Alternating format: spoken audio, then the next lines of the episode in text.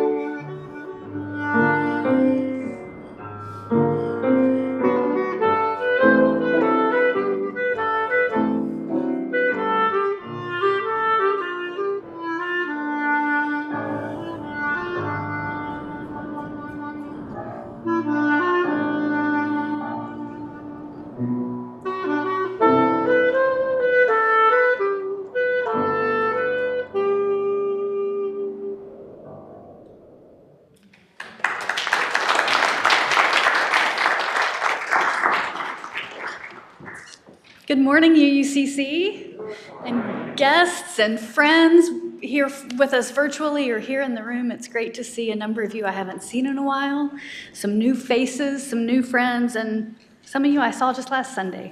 It's good to be with you. My name is Paige Getty. I use the pronouns she, her, and hers, and it is a pleasure and a privilege to serve as minister here of the Unitarian Universalist Congregation of Columbia. Just a couple housekeeping notes. If you'd like to follow along in an order of service, please use the QR code you're going to see on the screen. Um, we provide that electronically so you can follow along on your own mobile device. For those of you here in the sanctuary, if you need a hearing assistance device, those are available from the tech booth in the back. That team would love to see you. And if you are a guest, as Melissa mentioned, we'd love for you to complete the visitor form either in the lobby or online so that we're better able to stay in touch with one another throughout the week. We will honor personal joys and sorrows later in the service today, so if you have something you'd like shared with the community, please write it in the book at the back of the sanctuary or send it by email to joysandsorrows at uucolumbia.net. And just a couple words of thanks to Michael and Tom for the special music today, and the tech team back in the tech booth for handling all our tech needs there, to the ushers and greeters and the whole hospitality team. And this morning, extra special thanks to Michelle Garra, who's up here on the chancel with me. Michelle is serving as our worship associate today because we're in the process of reviving our dormant worship associates program and training new worship associates both to assist in services throughout the year and to be responsible for them whenever I'm absent. So thank you, Michelle, for taking this seat for the first time in a long time. Today, we're celebrating questions, not just sentences with a particular kind of punctuation at the end of them, but questions that are expansive, maybe unexpected, questions that draw us out of our habitual thinking and open us to experience the world in new and deeper ways. The service is inspired in part by some work that the congregation's Board of Trustees has been doing in recent months, and in part by the Book of Questions by poet Pablo Neruda. This collection is 74 poems, all of which are composed entirely of questions. For example, this is the English translation of poem number one. Why don't the immense airplanes fly around with their children? Which yellow bird fills its nest with lemons?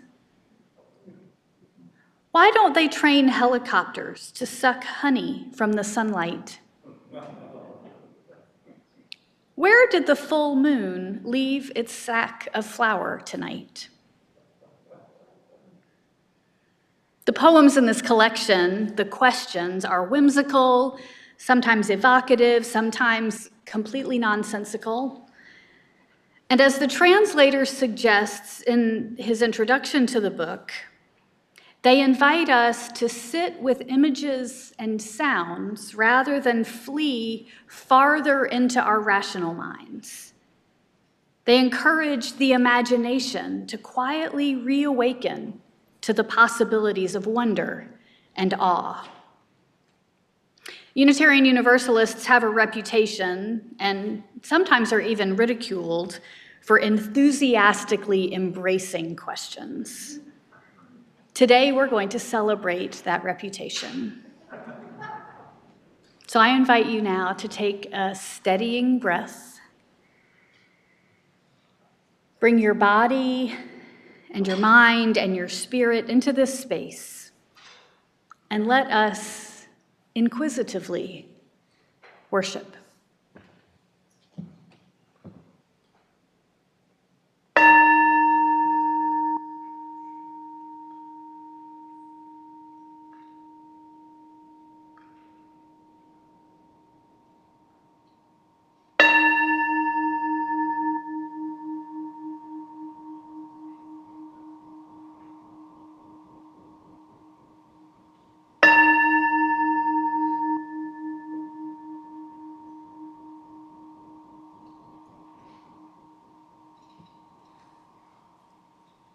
Will you now rise in body or in spirit? We're going to join our voices in singing the fire of commitment.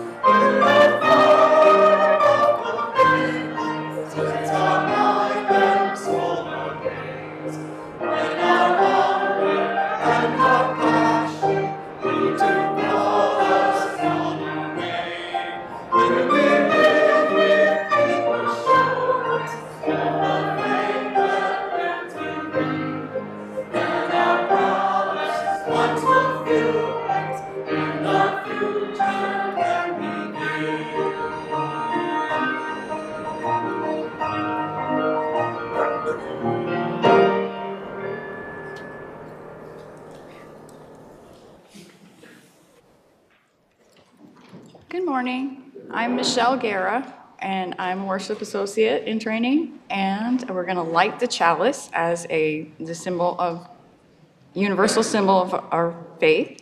If I could get Helena up to help light the chalice. Thank you.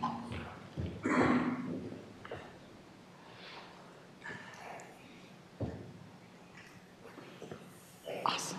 Thank you. Sometimes by David Whyte.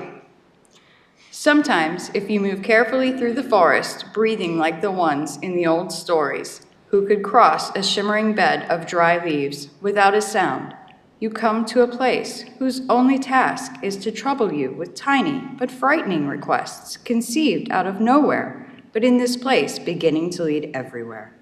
Requests to stop what you are doing right now and to stop what you are becoming while you do it. Questions that can make or unmake a life. Questions that have patiently waited for you. Questions that have no right to go away.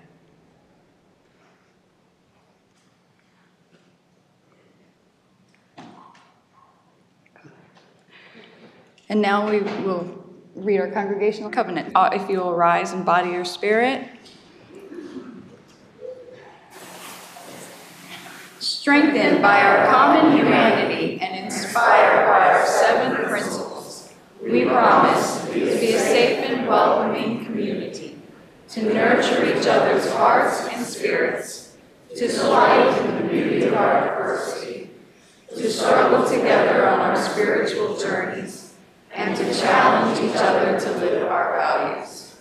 Thus we pledge our time and vigor to the continuing celebration spirit of the world and of humankind.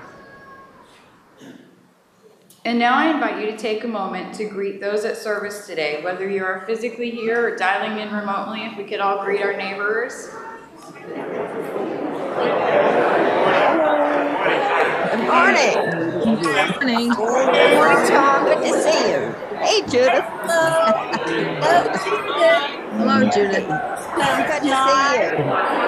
Hi, Diane. Kathy and John. Nice to See you, Tom. Hello, Diane. Diane. Hi.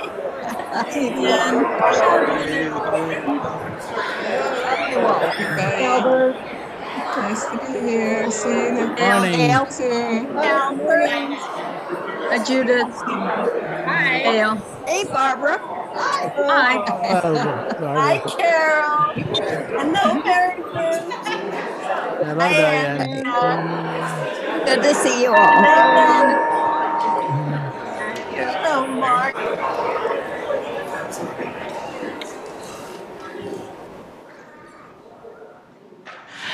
Good morning. My name is Kelli Danaker. My pronouns are she and hers, and it is my joy to serve as the religious education assistant at the Unitarian Universalist Congregation of Columbia. Um, I'm going to invite the kids to come down. I see we have quite a few today, which is pretty exciting for me after the new year. So you are invited to come on. Steven's got a new hat this morning. Oh, you guys can come right over here. Come right over here with me. Yep. Come right over here. Delilah, good morning. Good morning. So when I was young, probably maybe uh, maybe Teddy and Gigi's age, I, you are good to see you. I remember sitting with my older brother, who was doing some math homework. Now, as a young child who had only ever experienced basic math, I was shocked to see that the answers to the equations that he was trying to solve were in the back of his textbook. right? In that moment, as a person who has always struggled with math, I could not wait to get to the math classes where they apparently gave you the answers. When I expressed this to my brother, he said, actually, having the answers doesn't help. When I finally got to the math classes that gave me the answers, I realized very quickly that he was right. Having the answers did not help. The real work was in a series of questions that I had to ask myself before any answer that I would find would have any value. So raise your hand if you have asked any questions this morning. Has anybody asked a single question today? Right? You've all those questions? All right, how many questions do you think you've asked this morning?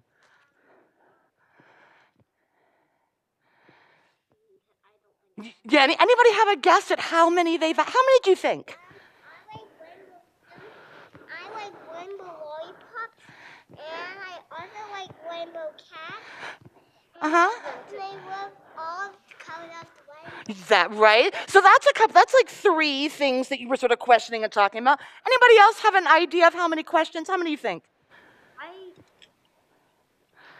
I was I, I was worrying a little bit this morning, so I, I asked probably upwards of ten. 10 questions? That sounds like a reasonable amount. Anybody else? What do you think? How many? Zero questions. On the other end of the scale, how many did you ask, Helena? One question this morning. How many for you, Ingrid? About five questions. Marine biologist, oceanographer, explorer, and author Sylvia Earle once said, The best scientists and explorers have the attributes of kids. They ask questions. They have a sense of wonder. They have curiosity. Who, what, where, why, when, and how. They never stop asking questions. And I never stop asking questions, just like a five year old. One of the things I love best about our younger congregants is their capacity to ask questions. They are unafraid of not knowing the answer. As we age, we lose some of that fearlessness. We shy away from asking questions. We come to value answers over curiosity. So this morning, I'm going to be much like that math book that gives you the answers. And I'm going to ask you to think of all of the possible questions for each answers. For us this morning, there are no wrong questions. Your work is to be as curious as a five year old.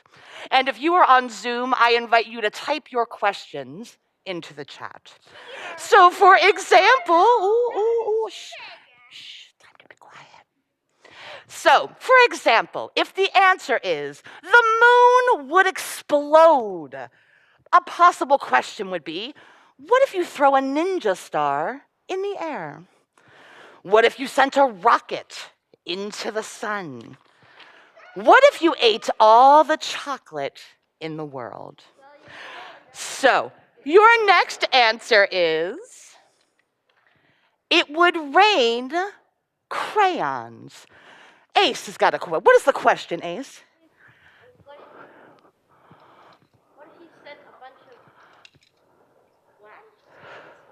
What, if you spent a bunch of wax in the sun, right? Ingrid, what's your question? A tornado suck. What would happen if a tornado sucked sucked up all the crayons in a crayon shop? What would happen if a tornado sucked up all the crayons in a crayon shop? Fantastic hand raise. What's your question? What if people made intergalactic Crayola crayon factories? What if people made intergalactic Crayola crayon factories? Fantastic. Helena, one more question. Do you have a question? We can come back. If it would rain, if it could rain crayons, then we'd have to send crayons up, and then they'd come back out. Right, So if we could send crayons up, right? What would happen if we could send them up? All right. Here's one for everybody else out here. The answer is no one would drive a car. No one would drive a car. Anyone? Oh, in the back, yes. If everyone was on, no one, we hope no one would drive a car. What do you have? What's your question?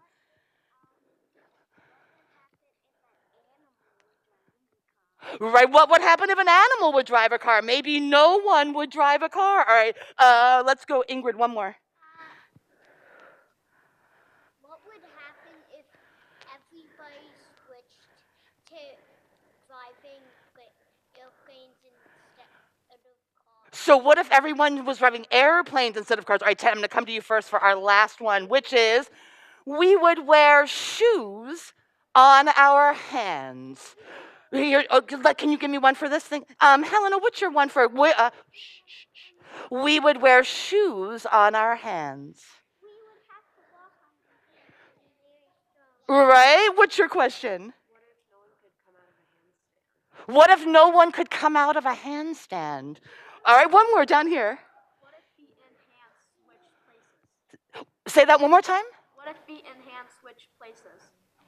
Did anyone get that? Um, oh, that's good. Yes. Yeah, one more. Oh, no, just give me one question for this one. Um,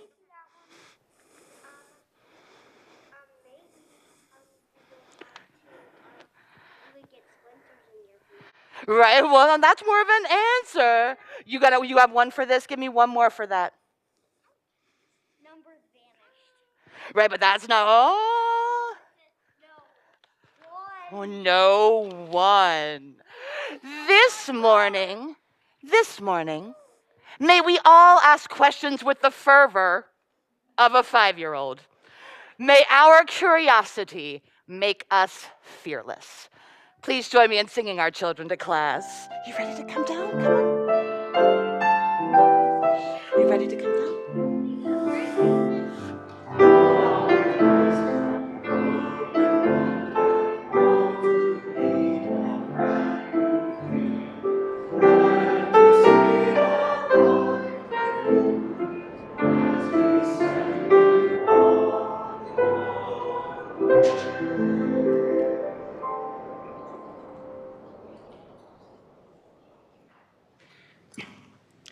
Today is the second Sunday of the month, and it is customary for us to donate this offering to a nonprofit or a group that does excellent work in our community and the world.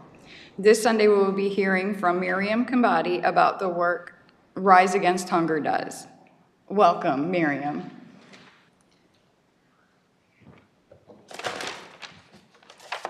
Hi, everybody. Um, hi. I'm pleased to introduce Rise Against Hunger. They are a nonprofit based in North Carolina celebrating their 25th anniversary. UUCC has been partnering with them by hosting a hands-on social action meal packaging event annually. A lot of you have participated in it and know how much fun it is. Rise Against Hunger works in countries throughout Africa, Asia, Central and South America. Uh, They focus on supporting school feeding programs, elder care programs, vocational um, training programs, emergency relief by sending food into crisis-stricken areas, areas stricken by drought, floods, political conflict. Um, And they also assist by um, helping with income-generating activities. This part I thought was particularly cool. They, this includes bolstering crop production by teaching improved, improved agricultural um, knowledge to farmers. They assist with business skills and also help farmers to grow high-yield crops. They are also supporting fish and livestock production. I have personally seen how important this can be in previous work before I had kids going to Malawi. I would see um, livestock production with chickens and ponds, and this uh, is a way to help diversify uh, nu- nutrient uh, deficient diets and also to help uh, increase incomes. Um, So they are hoping that in three years, they can help hundreds of thousands of households with the knowledge and skills to become more food secure. They have packaged over 521 million meals, and in 2021 alone, 17 million meals were packaged, serving about 2.7 million people. There's a nice video on the website that I encourage you to uh, look at. There's two videos showing the journey of the food, from the time you package it, how it works, what you'd be doing as a volunteer, how it gets packaged, how it gets put into the pallets, and then ultimately gets delivered to Africa, wherever it's going. The next person to actually touch it after you package it here is somebody on the receiving end. They open it, they cook it, and they serve it. And a lot of kids are benefiting by staying in school. So that's a pretty cool video. It's about a three-minute video. So we have been working with them since 2015, but with a break during COVID years. Our last time was 2019. We started packaging 10,000 meals per year, uh, 10,000 meals per year in UUCC, but with generous and increased funding here at UUCC, we have doubled our efforts and we are now packaging 20,000 meals. So we did this last time in 2019 with about 100 UUCC volunteers. We packaged 20,000 meals. This year, our event will be held on Saturday, February 25th at 2 p.m.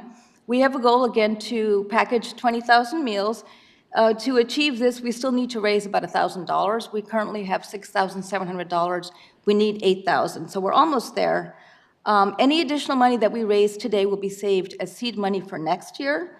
So um, please consider donating to make this happen. And for, I noticed there are a lot of people that are Zooming in virtually. If you're interested in this, please email me.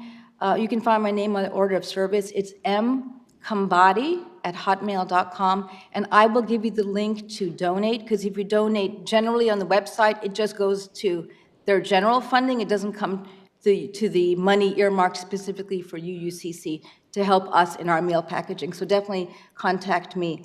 So also, please consider uh, coming to join us. We have about 50 people signed up so far, and we need, could really use about another 30 or 40. So please contact me. I will send you the link to register as it's required, and um, therefore, we can also keep track of our numbers. We have about uh, 90 people we can take.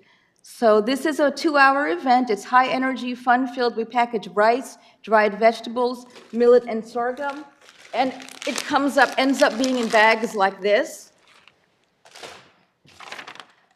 Um, This is a really fun event for anybody, even for families with children ages six and older. They should be accompanied by their parents, but it really is for all ages, and you do not have to be a child. This is also a good event for youth that need community service hours. I'll be happy to sign off on any forms. So again, the event is February 25th at 2 PM. We need more volunteers. We also need money. Um, Please contact me, mkambadi@hotmail.com, and I think that's all. Okay, thank you.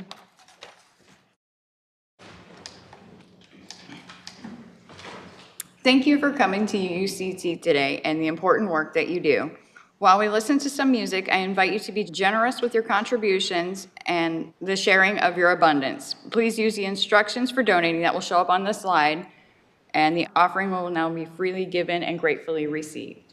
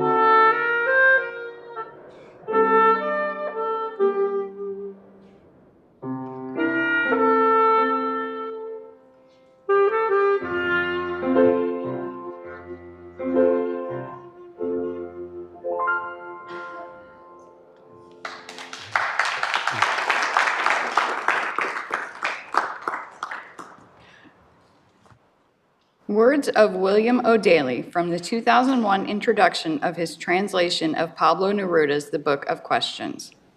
Pablo Neruda's passion lay in improvising on essential rhythms of perception to reveal unspoken and unspeakable truths. Neruda developed a radical trust in the quest to know himself. He routinely set aside what he knew long enough to rediscover the secret, an enduring mystery, in another cadence and through other eyes. In the Book of Questions, Neruda integrates the wonder of a child with the intellectual and emotional life of an adult. While he craves the clarity rendered from an examined life, he refuses to be corralled by the rational mind. To the 320 questions that compose the 74 poems of this sequence, no rational answers exist. Rather, the poems present a reflective surface on which we can discern the workings of our minds and our hearts, even as each successive question opens onto the larger world. Ridding our daydreams of hypotheses and certainties, we become free to listen and exist where we are. We might then encounter the value of a question posed by the Sufi poet Rumi in the 13th century. How far is the light of the moon from the moon? And we might understand why he, after receiving no answer, turned to the moon itself and asked, Where is God? When we sit or when we run in place with images and sounds rather than flee farther into our rational minds, the imagination quietly reawakens to the possibilities of wonder and awe. In this state, we may ask our own unanswerable questions and might come to find reflected in ourselves the world beyond mind and sight. These poems, more so than any of Neruda's other work, remind us that living in a state of visionary surrender to the elemental questions, free of the quiet desperation of clinging too tightly to answers, may be our greatest act of faith. Neruda believed the inner quest was never ending, that on some level we learned what was forgotten so that we might learn it again.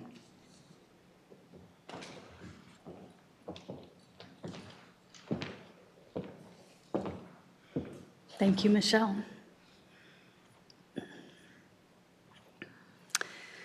Sometimes, says poet David Whyte, you come to a place whose only task is to trouble you with tiny but frightening requests conceived out of nowhere, but in this place beginning to lead everywhere. Requests to stop what you are doing right now and to stop what you are becoming while you do it. Questions that can make or unmake a life. Questions that have patiently waited for you. Questions that have no right to go away. Sometimes you come to a place. 20 years ago this month, it was the end of January in 2003, I visited Columbia, Maryland for the first time. I was being considered as a candidate for the position of minister in this congregation, and I came to interview with the search committee that weekend. Eventually, that committee would recommend me as the ministerial candidate, and I would return to Columbia in the spring to be introduced to the congregation and for us to share a week together to determine whether we were going to embark on this new relationship together. During that spring visit, I led worship on two consecutive Sundays. Now, honestly, I do not remember a whole lot of detail about either of those services. But on the first Sunday, I preached a sermon that was titled, I think, Certainty Has Its Privileges. Following the advice of mentors and colleagues, I had chosen to deliver a sermon that would reveal some things about me about where I was coming from, what was my theological approach, what the congregation could expect from me if they called me as their minister. So that morning, I talked about coming into Unitarian Universalism out of a conservative Southern Christian church, one in which I was not expected to ask a lot of questions. Instead, that institution existed in large part to provide answers to big questions Who is God? What happens when we die? What is sinful? There was a book available to us that contained answers to those questions. There were authority figures to explain if that book was a little bit confusing. And I didn't have to wonder. I didn't have to wrestle. I didn't much have to work things out for myself. Not much was asked of me except to follow the rules. Now, I do know now that there was and still is a lot more nuance and diversity of opinion and belief in that church. But as a child and a teenager, that's not what I perceived there. So, in that first sermon here at UUCC, I spoke about the choice to convert, to be a Unitarian Universalist, where I would be expected not to accept easy or simple answers to those big religious questions, but to embrace the realities of paradox and ambiguity in this life to be a Unitarian Universalist where we would work out together in community, to work out together in community of religious seekers what is right or wrong, what is just, what is important. Certainty has privileges, I asserted that morning.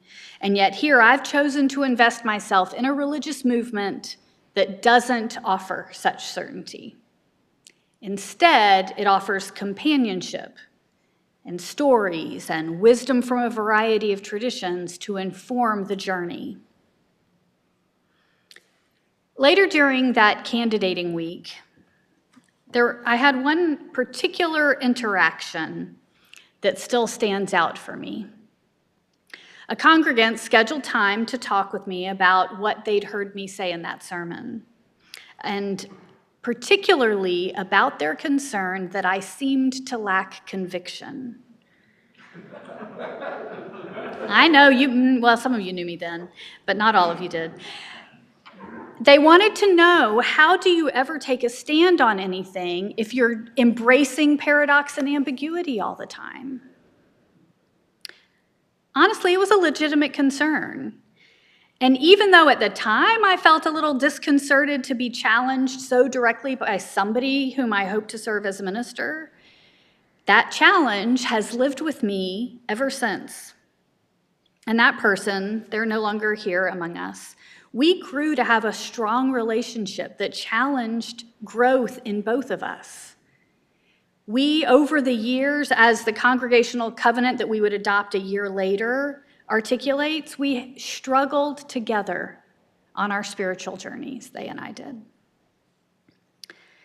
And I still struggle to verbalize my understanding of the difference between being certain and being convicted or having convictions, even though I know there's a difference.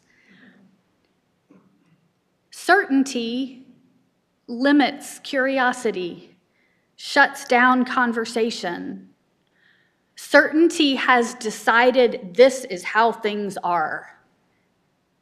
Leaves no room for new information and insight, no flexibility for evolving thought, for growth.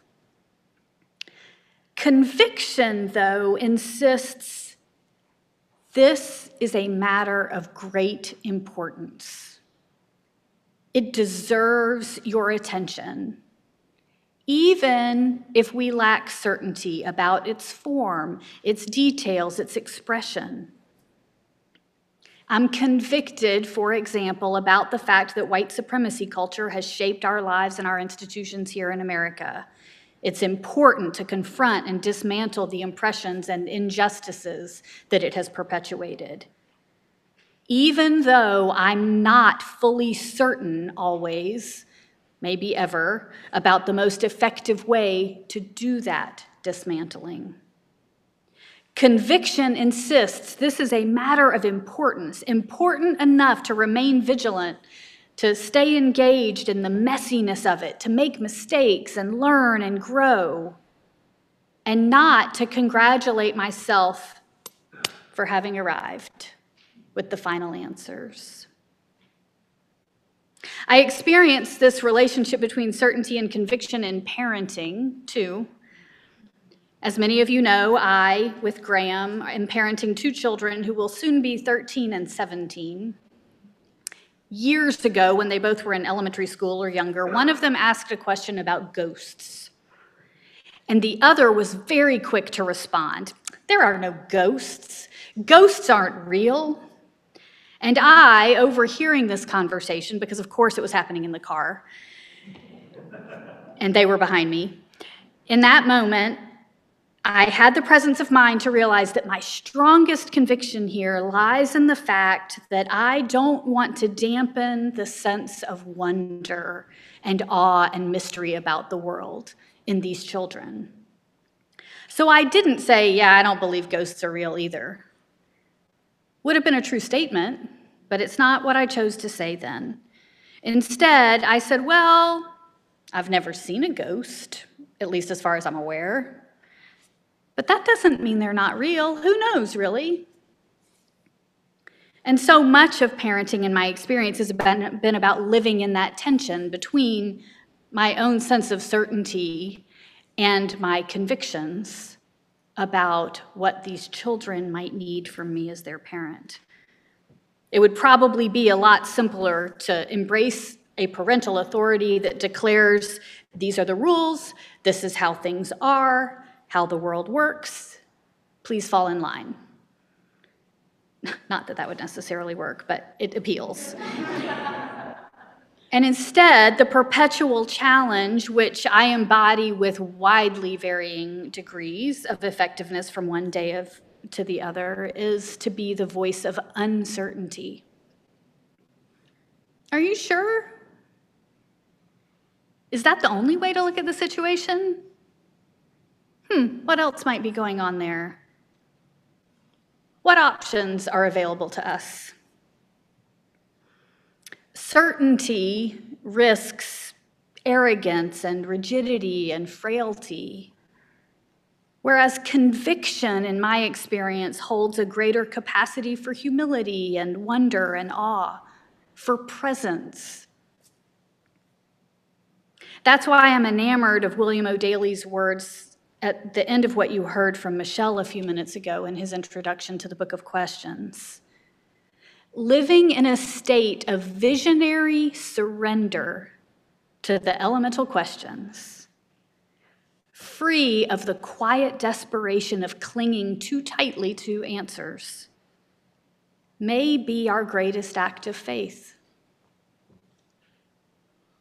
And I'm enamored of poet David Whyte's suggestion that there are questions that can make or unmake a life. Questions that have patiently waited for you. Questions that have no right to go away. In the coming weeks, you're going to be hearing more from the Board of Trustees and other UUCC leaders about engaging in a process to update and better express our core congregational values, our mission, what are our ends. I hope you'll say yes when you're invited to participate. In recent months, the board has been preparing for this endeavor by working to articulate a single powerful question that will inform the small group discussions that will be at the heart of this process in February and March. Writing this question has not been a simple task. In fact, it's not even done yet. Hours of conversations, dozens of emails have been exchanged in the effort to use language and imagery that will be evocative, forward looking, visionary but not too lofty, realistic but without impeding the imagination. A question that draws us out of the habits of our thinking while remaining grounded in our values and our convictions and in the rational realities of our existence. It's not been a simple task, and it's not yet a completed task, as I said, because these leaders recognize the value of a good, powerful question. It's what our Unitarian Universalist tradition teaches too that it is faithful to engage with the world with an attitude of inquisitive, inquisitiveness and curiosity partnered with reason It's faithful to humbly acknowledge that there's way more that we don't know, not only about the universe overall, but about our own existence, than what we do know. And as we're going to sing in our next hymn in a few minutes, even to question truly is an answer. Our faith, our lived experience, our engagement with the world is invigorated when we ask questions that spark our imagination, perhaps leading to even more questions, rather than posing only questions that are predisposed to tidy certain answers. Living in a state of visionary surrender may be our greatest act of faith. My favorite line of our congregational covenant is that we promise to struggle together on our spiritual journeys. We do not pretend that this world is orderly and predictable because we know that it is messy and surprising and magical and difficult. Often the journey does feel like a struggle, but we promise not to abandon one another on that journey. We promise to struggle together. And so we are going to be asking questions as a congregation about who we are and how we are to be in the world. All of us, engineers and mystics and artists and agnostics and theists and scientists and teachers, we're all going to together illuminate the way forward asking ourselves first not what are we already certain of, but where do our deep convictions lie? And as the poet suggests, what questions are encouraging us to stop what we are doing right now? What questions have no right to go away? I hope we'll all allow the space we need for those questions, both for ourselves as individuals on a spiritual journey, and also for us as a community of people together on that journey. And may we be free of the quiet desperation of clinging too tightly to particular answers to those questions. Amen. Will you rise now and join in singing? We're going to sing two verses of the hymn, We Laugh, We Cry.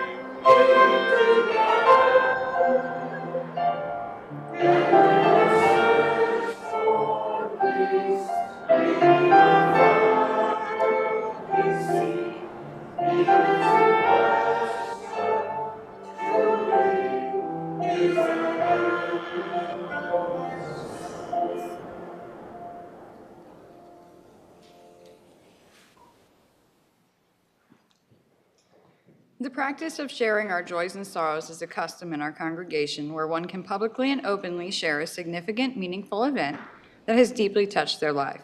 As I read the joys and sorrows, we will listen deeply and lovingly. We are made mindful of the sacredness of the ritual when we cast a stone in the bowl of communal water. The ripples it forms symbolize how our lives touch one another. During the music meditation that follows, those of you who are in the sanctuary are welcome to stop a so- drop a stone silently.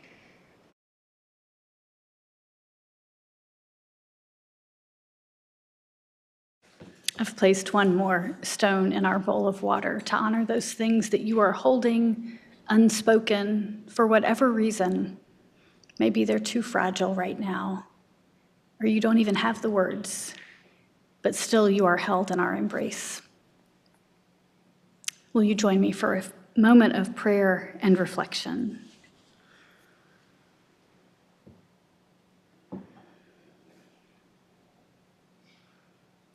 Holy Spirit of love, of life,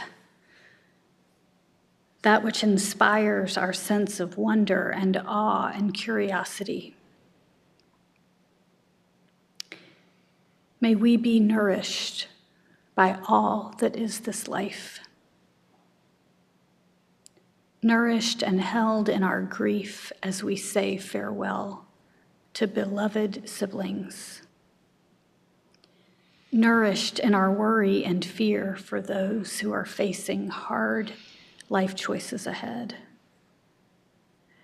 nourished in our celebration of long lives and family gatherings, nourished as we continue to work in the world to bring about justice and peace for all.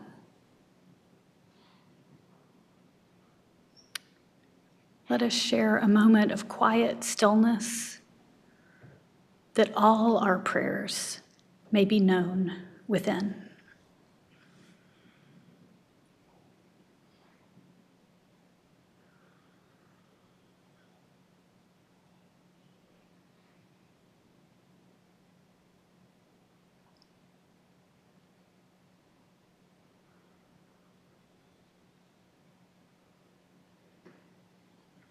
Blessed be.